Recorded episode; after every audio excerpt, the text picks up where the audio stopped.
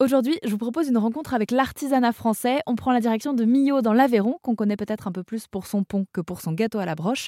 Et pourtant, dans le coin, c'est un savoir-faire qui se transmet de génération en génération. Et à la maison à Libère, on a deux fois plus de savoir-faire, puisqu'avec sa femme, ils sont tombés dedans quand ils étaient petits. Écoutez Sébastien.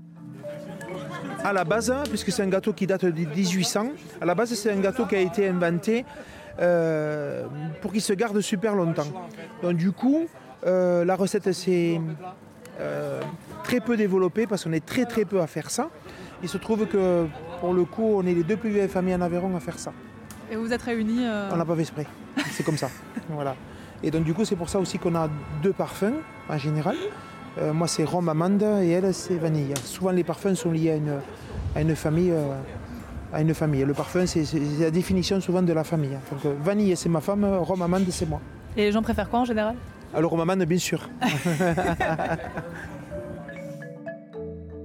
La bizarrerie, euh, on est bien en France pour ça, c'est qu'on n'est ni boulanger ni pâtissier. Donc du coup, ça, complique les choses. On n'a pas d'aide pour former des jeunes, mais on en forme quand même parce que euh, aujourd'hui, euh, quelquefois, on cherche des métiers, on cherche des solutions pour gagner notre vie. Nous, avec la même recette depuis 1800, c'est toujours, on travaille, hein, on embauche des gens. Euh, les enfants, ils ne devaient pas revenir, ils sont tous revenus. Et voilà, on revient à la valeur des choses avec des produits simples, du sucre, du beurre, de la farine et des œufs et du bois, parce que ça se cuit au feu de bois. Vous l'aurez compris, on parle du gâteau à la broche et on vous décortique cette spécialité locale venue de l'Aveyron sur RZN Radio et RZN.fr.